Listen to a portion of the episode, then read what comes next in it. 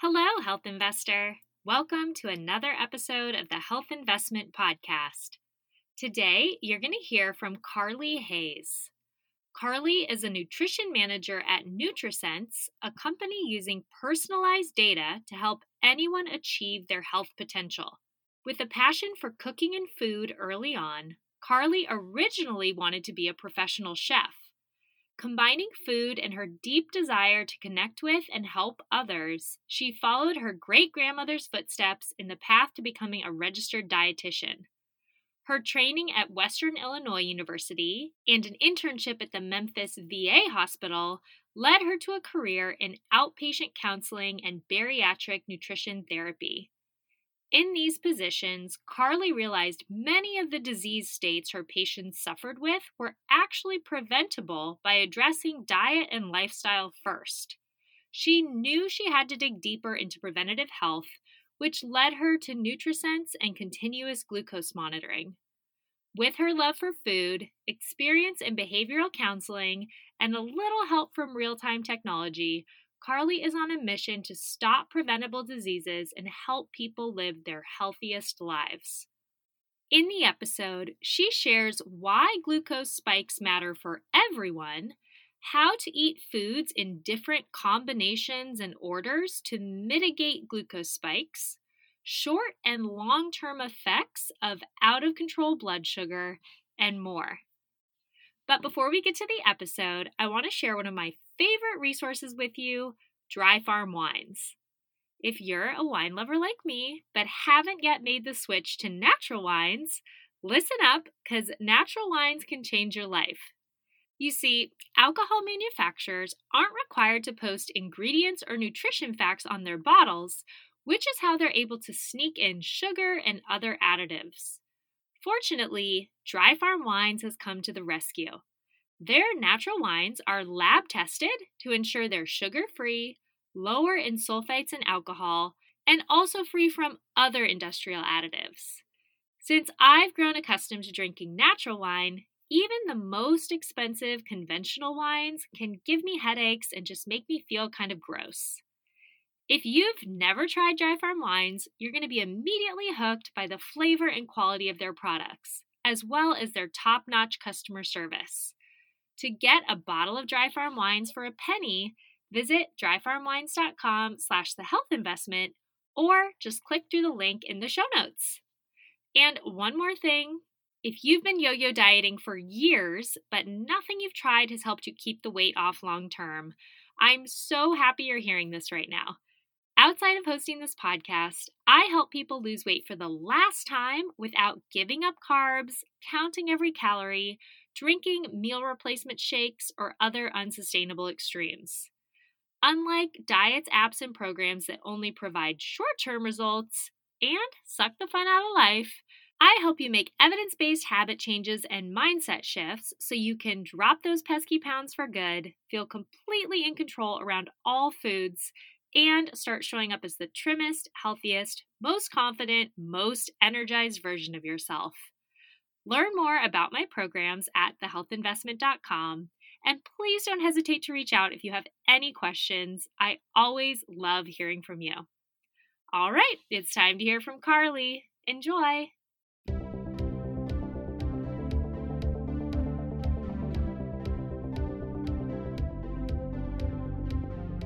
Simonson, certified nutrition coach and your host of the Health Investment Podcast. If you're ready to look and feel your best without any confusion, frustration, or stress, you're in the right place.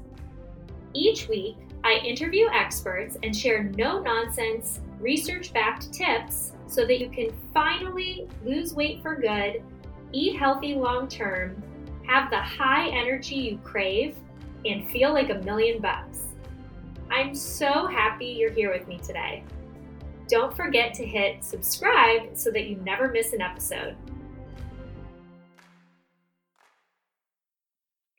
Hi, Carlee. Thank you so much for joining me today on the Health Investment Podcast.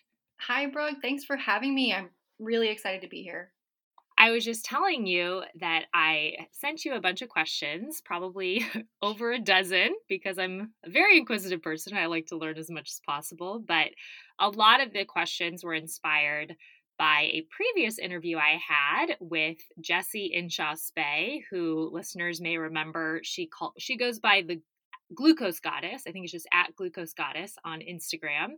And she talked about her personal experience wearing a CGM and different data she gets from it. Um, so I will link that episode for those listening if you want to get even more details about CGMs. I'll put that in the show notes, but I'm really excited to talk to you, Carlee, kind of following up from that episode and learn even more.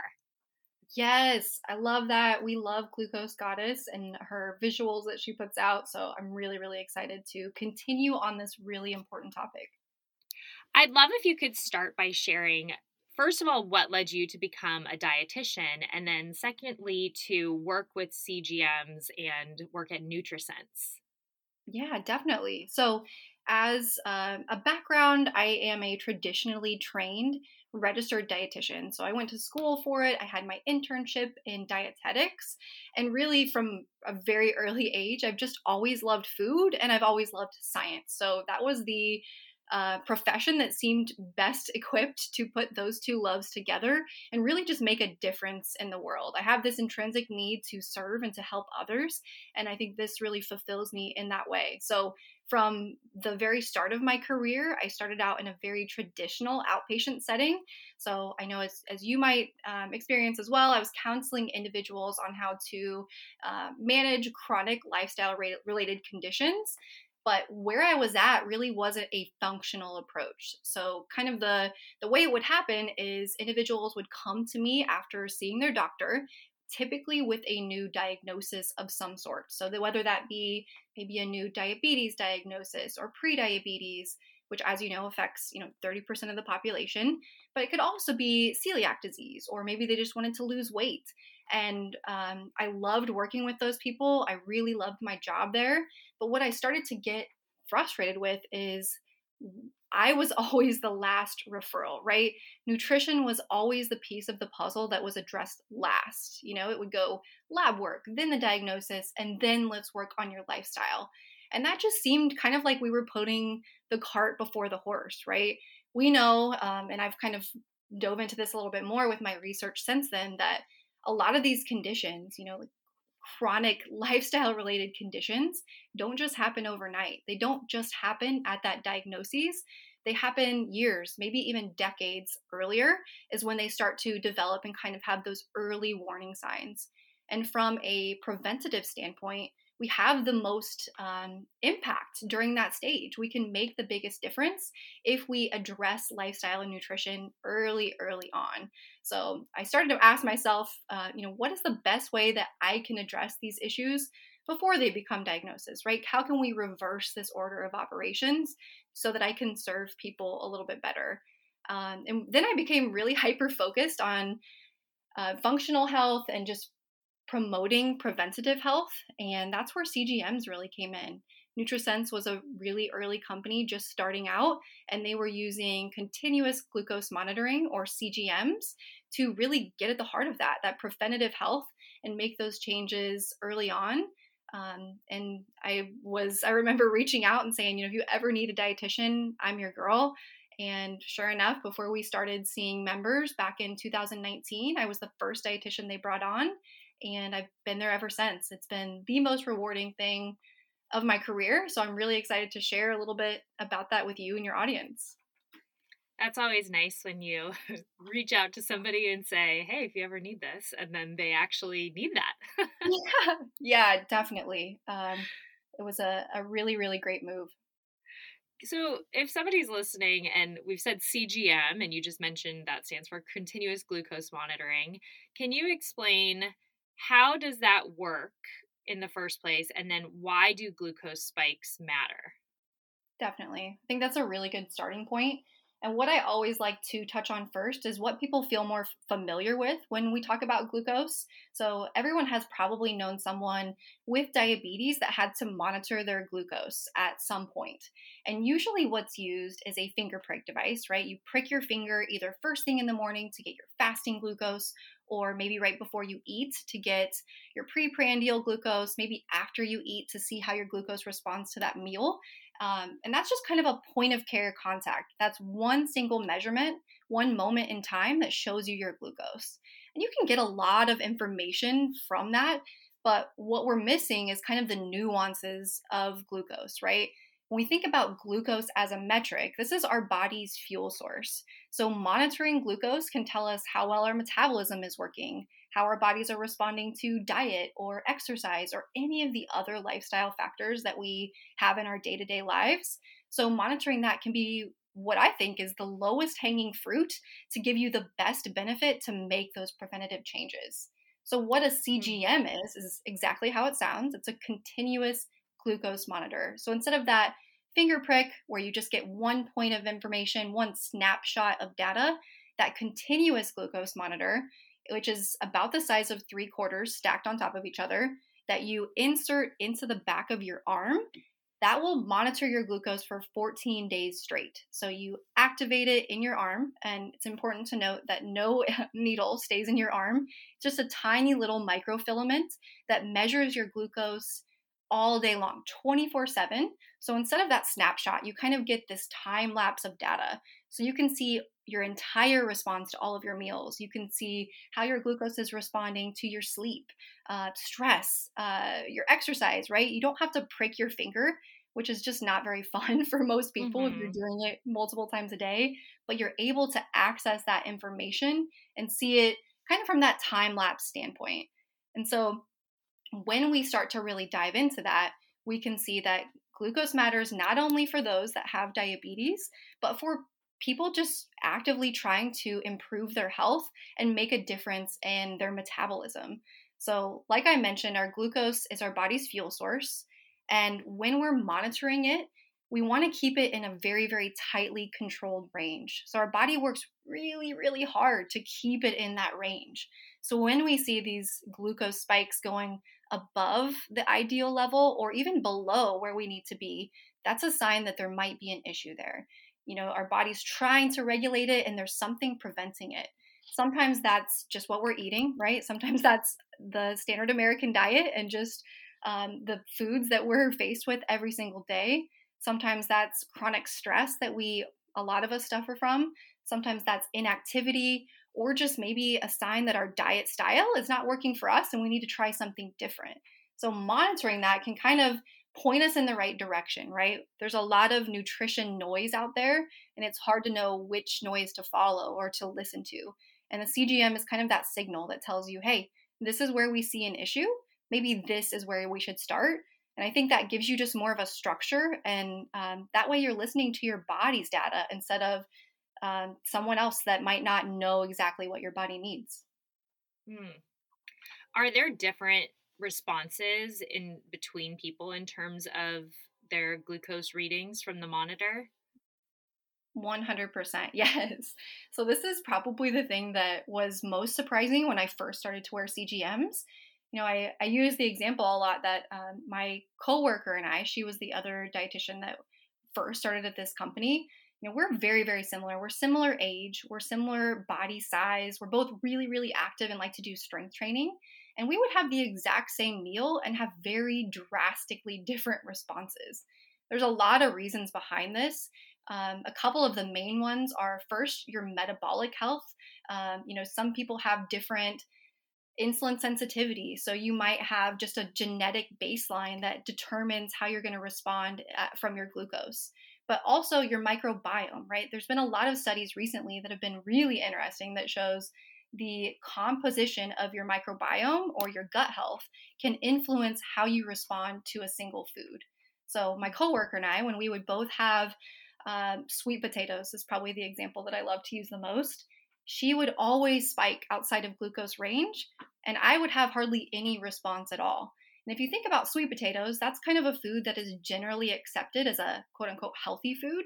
But that just goes to show that not all foods are created equal because we have to take into account these genetic, these microbiome differences that influence our responses. Um, so I respond really well to sweet potatoes and I can include those in my diet. Uh, but my coworker really has to control her portion size and maybe time those in times where she's a little more insulin sensitive, which we can get into a little bit.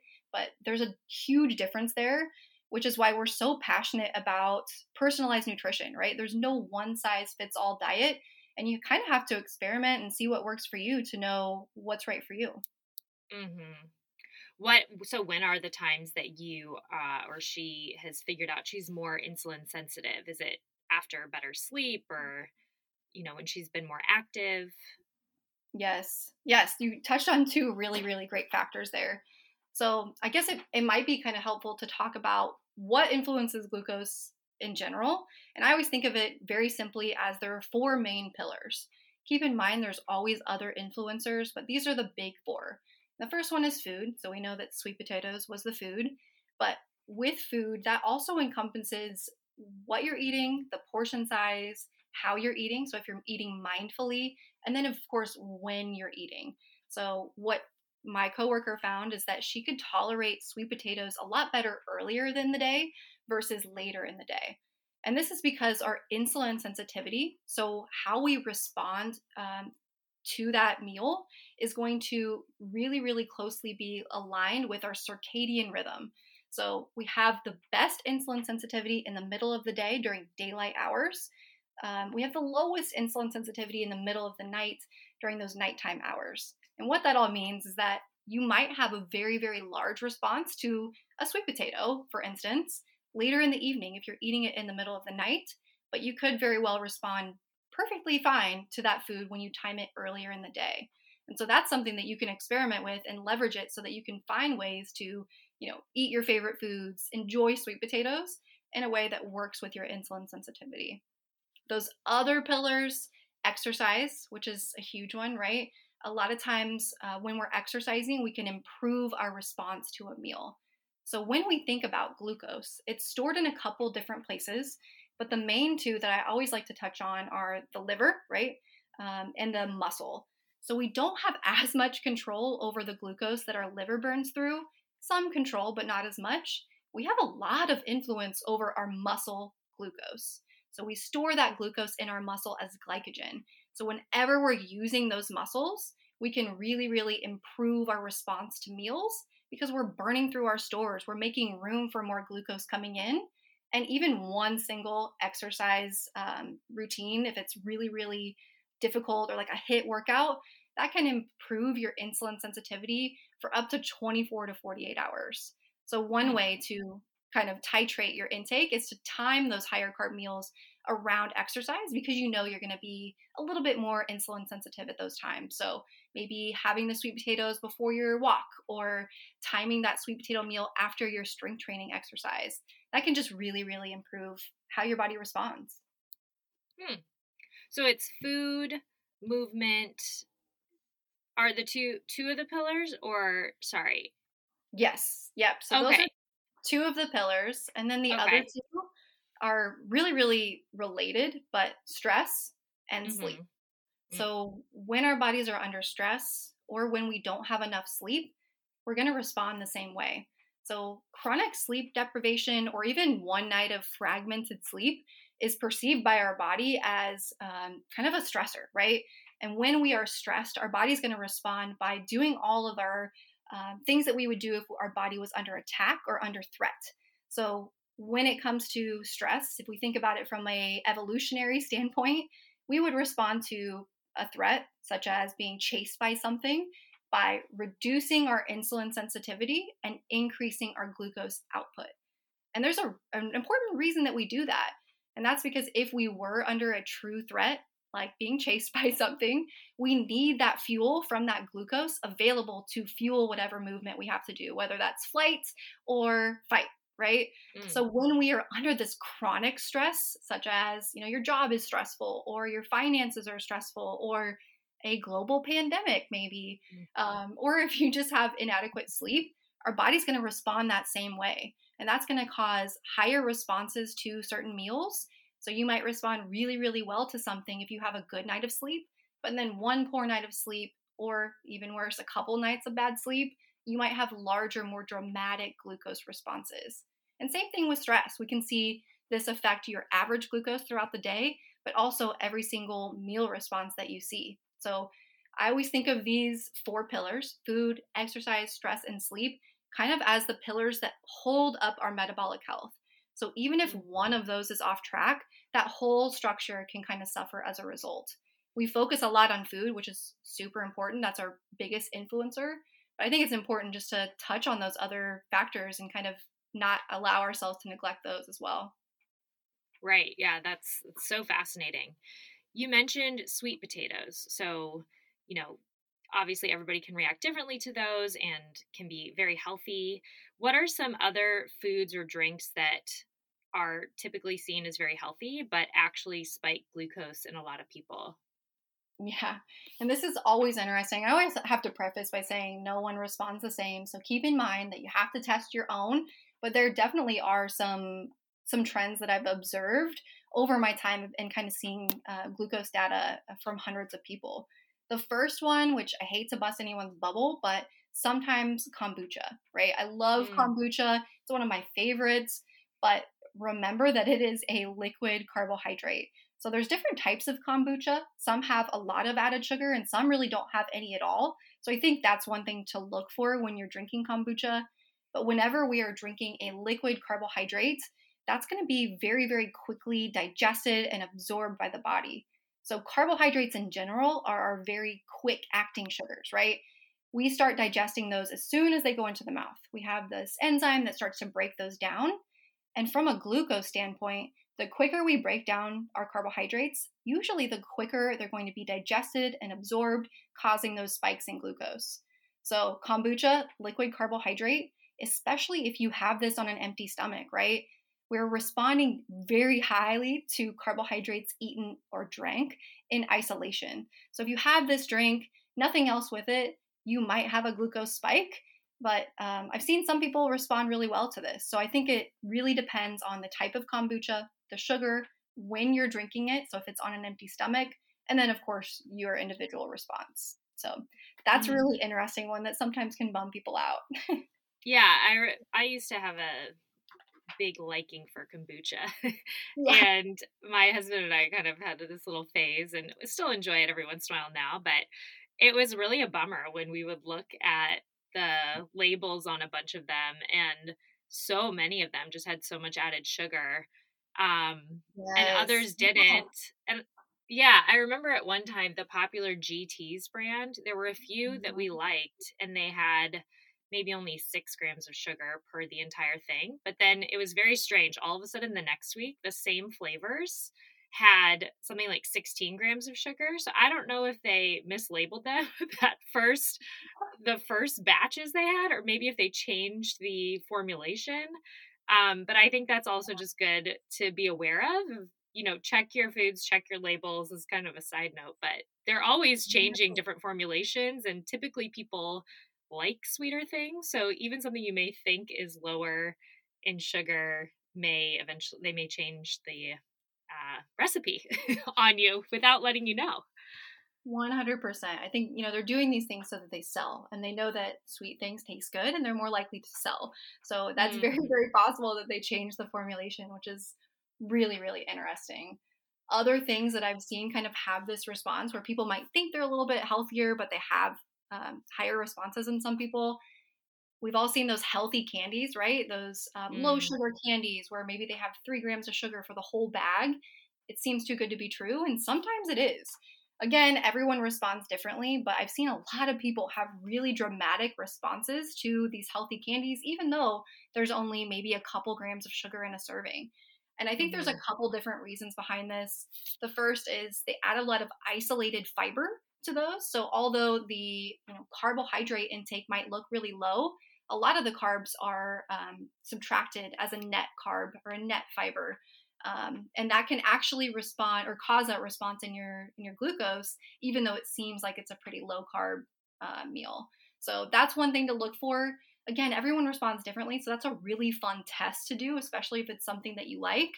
And then the other thing that might be in those products that sometimes can cause a, a response is artificial sweeteners. I know you mm. kind of touch on this as well, but when it comes to artificial sweeteners, this is another one where everyone responds extremely differently. Some people no issues at all with these, but others will have a pretty large glucose response, even though it will say, you know, one gram of sugar or zero grams of sugar. So that seems to be one that um, is worth trying out from person to person.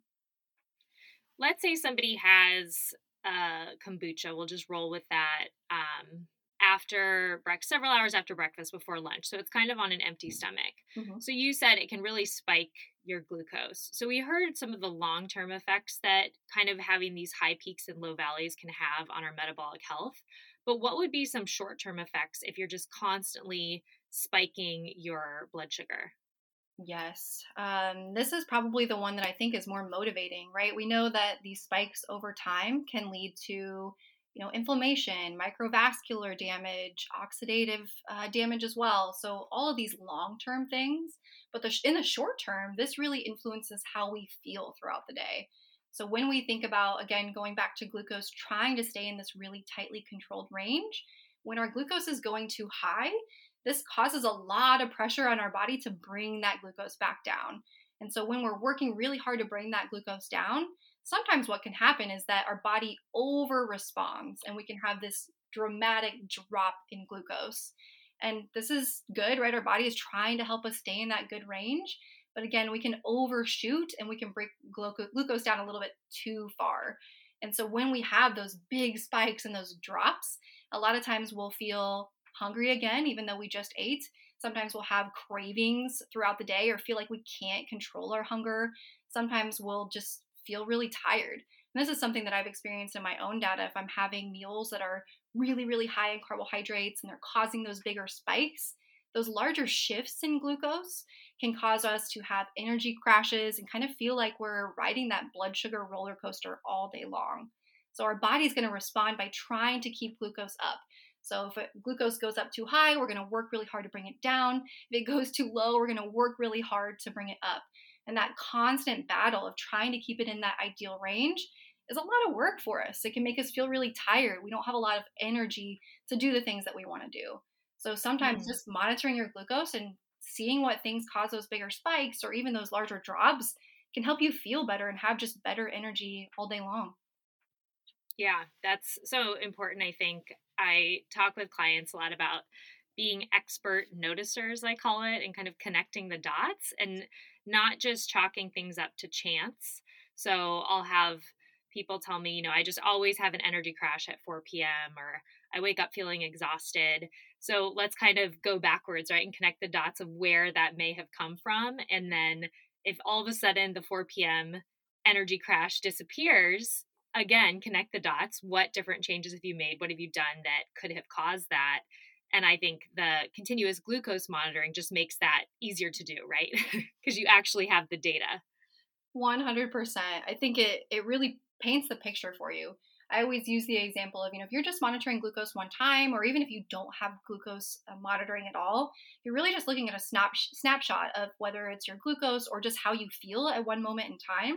But when you see that from a high level and you get to see the ins and outs of your glucose all day long, you can put those pieces together.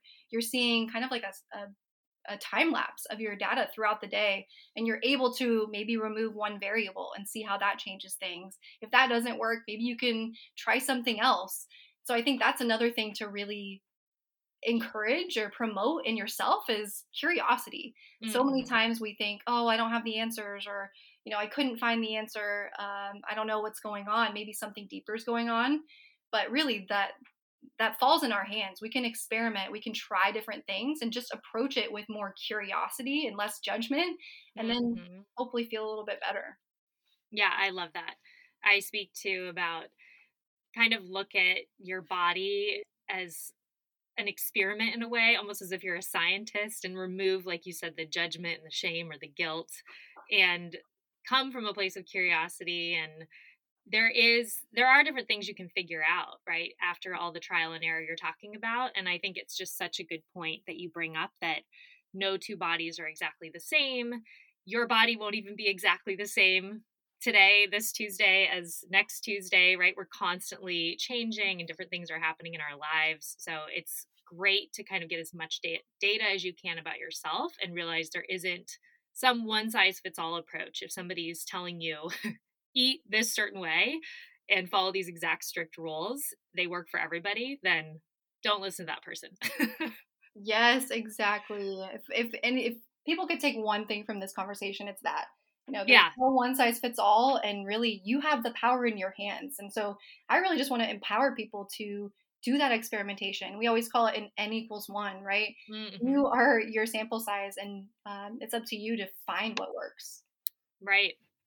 You mentioned again going back to let's say sweet potatoes or kombucha. So some things when eaten in isolation may spike your glucose, but I know Jessie touched on this as well. There are some kind of hacks like pairing um, I know she posted because of Halloween the other day an interesting graphic of pairing a few M and M's with peanuts, for example. So sugar with something like fat could help to kind of mitigate the glucose response. Can you speak to that and just some little hacks you know about pairings or I know she mentioned apple cider vinegar at one point. Anything, not that we can hack our way, right, to glucose success. It really is kind of this whole picture. But any tips you love to just employ yourself or with uh, clients? Yes, I could probably talk your ear off on this all day, but I think the protein and the fat and just adequate meal pairing is one of the most simple but also effective strategies that almost anyone can do. So, why this works, right? When we go back to thinking about carbohydrates as our quickest dig- digesting foods, remember that we can digest and absorb carbohydrates starting in the mouth. So, this is purposeful, right? From an evolutionary perspective, there's a reason that we want carbohydrates when we're low blood sugar, that we feel really shaky. It's because we can digest it really, really quickly. So, in those situations, carbohydrates on an empty stomach might be really helpful. So, think about um, endurance athletes, right? They're using it right now. They need that energy right away. They don't have the time to devote to digesting that protein or that fat or those things that take a little bit longer. That carbohydrate in isolation might work really well for them. But if you're not doing endurance training or um, running a marathon, we might need to use some of these hacks to our advantage. So, with that carbohydrate, whatever you choose, the first thing that I always recommend is trying a protein with it. So, protein, in contrast to carbohydrates, is slower to digest. So, instead of starting in the mouth, it starts later on down further in our digestive system. So, pairing that with a quick acting carb or any carb in general can really slow down that digestion and that absorption and can blunt a glucose spike. So those smaller glucose spikes, uh, kind of those rolling hills of glucose, feel a lot better subjectively than those really large drastic shifts. So that's a lot easier for our body to cope with. We're not producing or, or trying to manage those higher spikes. So protein is number one. So if you can add some eggs or, like you mentioned, a little bit of peanuts, some sort of protein with your carbohydrates, that usually produ- produces a really steady glucose curve. The other mm. things we can do, add a little bit of fat. So, fat is our slowest digesting macronutrient. So, adding a little bit of that to your carbohydrates can also blunt that spike. And interestingly, we've also seen this in research with just non starchy vegetables. So, there's been a lot of cool research in individuals with diabetes in which if you have a you know big green leafy salad or a plate of vegetables first, your body can sl- more slowly digest that carbohydrate if you time it after for after those veggies. So mm. we can pair it well, but also eat sequentially.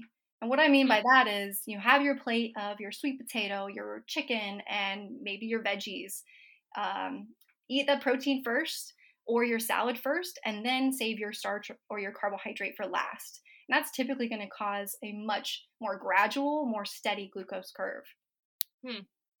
Are non starchy veggies pretty much not glucose raisers for everyone? Most of the time, they produce really, really great responses, especially those leafy greens, like I mentioned. Those usually produce almost no response in glucose. Sometimes we can have individual responses to certain um, foods, you know, but I've really seen minimal responses to non starchy veggies like mushrooms and peppers and um, all those other, um, you know, broccoli, cauliflower, those sorts of things everyone, of course, needs to experiment on their own, but for as a general rule, they work pretty well and produce a really, really low response. And is it the same for fats and protein? Those typically don't cause glucose spikes? Typically, no. Sometimes, so with protein, it does have an insulinogenic effect. So, what we can see sometimes actually from protein rich meals that are very, very low in carbohydrates is a drop in glucose, which is always really interesting. So, it is kind of causing that um, glucose decrease, but really it keeps glucose steady. And so, adding it to whatever meal just to have that mixed macronutrient meal can have a really gradual and a lower response. And fat's kind of the same way. So, if we think about kind of a normal metabolism, it's sometimes helpful to paint the picture of what's supposed to happen. So, when we eat carbohydrates, we know that those have the largest impact on glucose. So, we expect a small amount of a glucose increase. And I think sometimes when we start to monitor glucose, it can be challenging because we see this increase in glucose and we don't know whether it's a good increase or if it's too high. And that's where monitoring it and kind of having that professional guide you can be really helpful but just so everyone knows, we do expect some amount of glucose increase. That's normal and that's healthy. And then in a normal, healthy metabolism, our body is going to respond by secreting insulin. And then our glucose is going to be taken up by the muscle. The liver is going to reduce how much glucose it's putting out into the system. And then we're either going to use that glucose or we're going to store it as glycogen in the liver and the muscles, like we talked about. So that's normal. We do expect some amount of glucose increase. But the key is how much, right? If you're monitoring your overall glucose um, curve, we can look at the shape of that and see how you feel to really use those hacks to our advantage. Since fruits are higher in natural sugar, do you recommend pairing all fruit with some type of fat or protein, or are fruits like berries okay to kind of eat on their own when it comes to glucose spikes? Yeah, that's a really good question. With berries, they're they're pretty low glycemic, meaning they produce a, a really low glycemic response. And so most people can have those on an empty stomach and have no issue.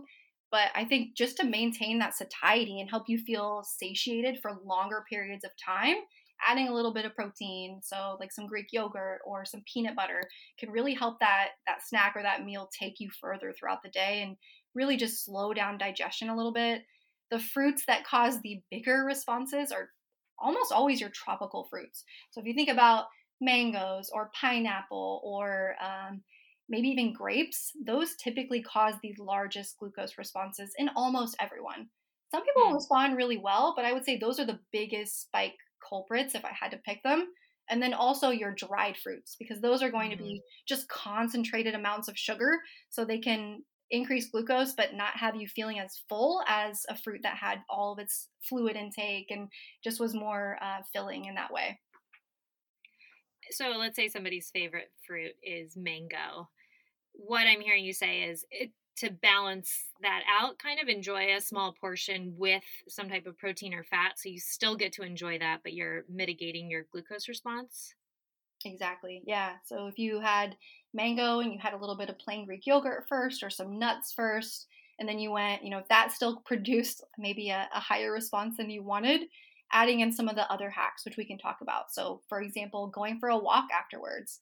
We talked about how muscle stores a lot of our glucose. So, again, the more muscle we can use after we eat, the more we can burn through and kind of make room for that incoming glucose. So, if you love a food, I always tell people if it's a food that you love, we can try and find a way that it works in your body. It might be a smaller portion size. We might have to pair it with protein or fat, might have to have that walk afterwards.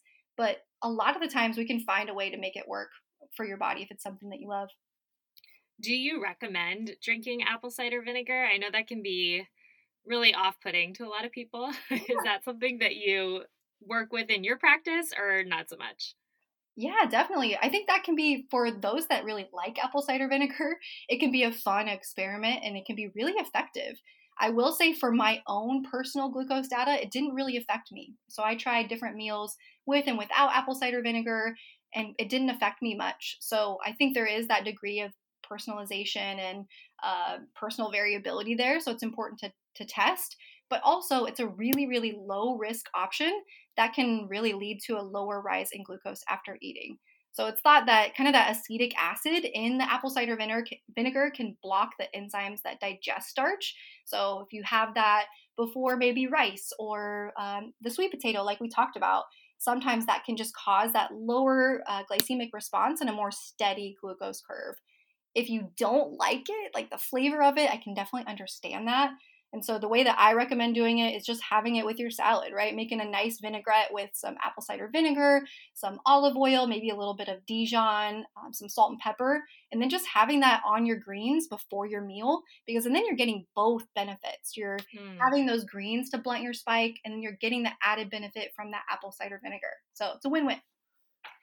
Is does any vinegar work if you're making a salad vinaigrette, or does it have to be apple cider vinegar? Yeah, we've seen more benefits with apple cider vinegar. Um, I've also tested, you know, balsamic and didn't see much at all.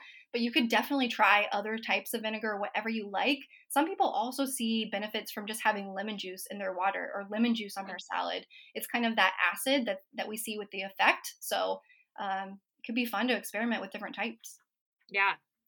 If somebody doesn't have a CGM, what are some best practices they can follow or how could they know if a certain food or a food combination or apple cider vinegar for example is working for them how will they feel differently after a meal? Yeah and i think that's really hard but you do mm. have to be in tune with your body. So i think the first step is to establish a baseline and just see are there any meals that make me feel tired? Are there any times of day where i'm feeling low energy or do i feel shaky at all throughout the day do I feel sleepy? Um, you know, you mentioned that 4 p.m. kind of drop in energy, kind of assessing where you're at and kind of logging when you feel those moments, and then addressing the meal or the habits that come before that. So, a lot of times we'll see from lunch, maybe we'll have a larger meal at lunch, and then we see a drop in energy a couple hours afterwards. And so, sometimes eliminating one of the components of that meal and then just testing to see do you still have that drop is it improved? Is it uh, worsened? Kind of what happens when you change one variable there? And then mm. you can experiment with other things, right? How was my sleep? Maybe I'll prioritize going to sleep an hour earlier and have that same meal and see if it's the meal or if it's my sleep quality. Or maybe, like we mentioned with exercise, instead of sitting after your meal, try standing or try walking so that your body can utilize that glucose and hopefully have that smaller glucose curve how do you feel then? You know, I think just asking those questions and being open to experimenting and, of course, not getting frustrated. I think sometimes um, there's so many variables and factors that it can get frustrating without the CGM, but there's definitely ways around it um, and things that you can do even even without. And I think it's such a good point that you are speaking about there. When you're doing the experimentation, if you are kind of approaching it like a scientist, you do have to kind of change one variable at a time, right? And yes. so it can be a slower process to kind of gather the data um, but fun at the same time if you take if you take that mindset about it. Yes definitely. Either way you're learning more about your body and the more you be, can become in tune with your body and, and kind of feel those changes the the more meaningful those small little swaps can can be what about alcohol? I know that that's a hot topic in terms of just people wanting to enjoy alcohol but not feel maybe as terrible after it, obviously in moderation. Um, do all types spike your glucose, or is it mostly the very sugary cocktails? Yes, so that's always an interesting one and one that I tell people to experiment with. Sometimes when people put a CGM on, they feel like they want to be perfect. They want their glucose to be amazing the whole time, but really you just want to try all the things that you're curious about so that you have that data and you can use it going forward, even if you're not wearing a CGM. So with mm. alcohol specifically, we normally see increases or spikes in glucose, just like you mentioned, from those really sugary cocktails or beer. So, those higher carbohydrate drinks, those usually lead to an immediate spike after drinking. However, in contrast, you know, if we have liquor, like a really dry wine, um, some of those low sugar alcoholic beverages, what's interesting is sometimes we'll see an actual decrease in glucose. So we'll see glucose, you know, really steady, and then you have that glass of wine and then it drops. And what's going on behind that is that we have no storage space in our body for alcohol. So whenever we have alcohol, that's going to take uh, oxidative priority. So our body's going to process that before it processes anything else. So the body's going to digest that alcohol really, really quickly. And sometimes what we'll see is that, say, you have that glass of wine and then you have your dinner, maybe it's an Italian dinner, and you go out and you have pasta and garlic bread and a dessert. What's uh, sometimes confusing is you'll see that immediate decrease in glucose, even though you had that really rich Italian meal, but we'll see this gradual increase overnight and then maybe even higher values while you're fasting in the morning because of that alcohol. So if we go back to alcohol taking that oxidative priority and our body digesting that first, that means everything else that we eat when we have that alcohol is going to be put on the back burner. So the body's going to break that down later on and it's going to look like you have this delayed increase in glucose. Sometimes mm. this doesn't affect people, so we can really find your alcohol tolerance. So, you know, you might do well with one glass of wine and not have that gradual increase or higher fasting values, but maybe two glasses puts you over the edge. So that's where it's really fun to experiment and see what's your limit and where do you feel good with. As you probably know, alcohol can also affect your sleep quality. So that's a, a mm-hmm. confounding variable as well. If you're having that poor night of sleep, that's going to reduce your insulin sensitivity for that next day and you're having kind of that higher carb meal, it's hard to know what that response is coming from. But what I usually tell people just to kind of experiment um, and find your baseline first. But if you are going out for alcohol, try and have it be a lower sugar drink if you can. Avoid those sugary mixers because that is a lot of work on your body and can kind of have that higher glucose spike. And then if you're going to eat with it, maybe choose something that's higher in protein so that you're not having those carbohydrates put on the back burner and digested later on. Yeah, that all makes sense. Those are those are great tips, especially going into the holiday season, right? When there's probably going to be more cocktails around or parties, hopefully. Uh, what I see people posting all the time, probably just also the nature of who I follow on Instagram, but um, just blood sugar balancing and do this and do that. What are some myths and misconceptions about balancing your blood sugar that really kind of myth you? Yes, I think there's a big one that stands out to me that came to my mind as, as soon as you said that, and that's eating every two to three hours to keep your glucose mm. stable. I don't I don't know if you've seen this one on your on your social at all. Yeah. I think it's becoming less popular, but I know, you know, just from some sources that I followed, they tell you to eat every two and three hours to keep your glucose stable so that you're not um, stimulating those larger responses. And there is some truth to that, right? If you're eating more regularly in smaller meals, maybe it's less work for your body, so you don't have those higher spikes. But when we think about going back to how we process meals, this is going to stimulate an insulin response every two to three hours. And our body needs time to rest, to digest, to have that insulin kind of get back to baseline. When we're eating regularly, when we're grazing throughout the day, we're stimulating that response over and over and we're not allowing our body time to rest and digest in between meals. And I mean, there there's certain people that certainly this works well for. You know, if you have a history of bariatric surgery and you have a smaller stomach, or maybe you have delayed gastric emptying, so you can only eat tiny, tiny amounts, then maybe that, you know, every two hour meal would work well for you. But I would say for most people, this can get us into a dangerous kind of grazing, eating all the time um, pattern and if your goal is weight loss or if you're struggling with weight management at all, this could make it really, really hard to achieve your weight loss goals. So, I, my thought is measure it, see how you're doing with that every two to three hours. And then if your glucose isn't back down to baseline, that might be a sign that you need more time in between your meals, a little bit more fasting just um, in between meals to keep glucose kind of in that that moderate peak range that we're looking for. Mm, well, I could literally talk to you all day, but we're almost at the top of the hour here. Uh, so, the last question I ask each of my guests is In your opinion, what does it mean to make the health investment? I love this question so much. Um, and I'm glad that you asked this. I think this is really important for everyone to think about and just to consider. My thought after my experience um, would be just don't wait for someone else to tell you what's right for you. I really want to empower people to take action and be curious and put their metabolic health first. Like we mentioned at the very beginning of this, you know, the majority of chronic lifestyle related conditions, you know, up to 80% can be delayed or prevented from early lifestyle interventions like monitoring your glucose or making those changes like we talked about today. There are so many amazing professionals out there that will help you and kind of guide you through that. And I do think that's important just to have someone there that knows um, what might be right for you, but also, you know, don't discount what you know about your body. So you are in control of your body and there's no one size fits all diet. So have fun experimenting, work with someone that will respect your autonomy, but also support your preferences and kind of guide you in the right direction. And just don't wait until later. You know, your health starts now. I'm so grateful for everything you shared with myself and my listeners today and I'd love for them to know where can they follow and find out more about you and your work. Absolutely. So, if you want to learn more about NutriSense or get your own CGM, you can visit us on our website at NutriSense, so N U T R I S E N S E dot I O. But we're also on Twitter, on Facebook, on Instagram at NutriSense.io, and we're posting tips, strategies, studies.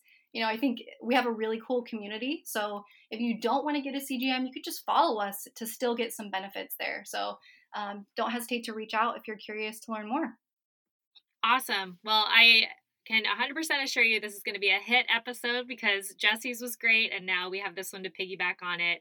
Grateful for your time today, Carlee, and I look forward to staying connected. Thank you so much. Thanks for what you do and thanks for having me. Well, that's all for today. Thanks again for joining me here on the Health Investment Podcast. I'm so grateful for each and every one of my listeners. On your way out, remember to hit subscribe so that you never miss an episode. See you next week. All content in this podcast was created for general informational purposes only by a non physician. None of the content should serve as a substitute for professional medical advice, treatment, or diagnosis. Always consult a qualified health provider with any questions regarding a medical condition and before making changes to your diet, lifestyle, and or exercise programs. Do not disregard any professional medical advice you have received or postpone seeking such advice because of something you heard on this podcast.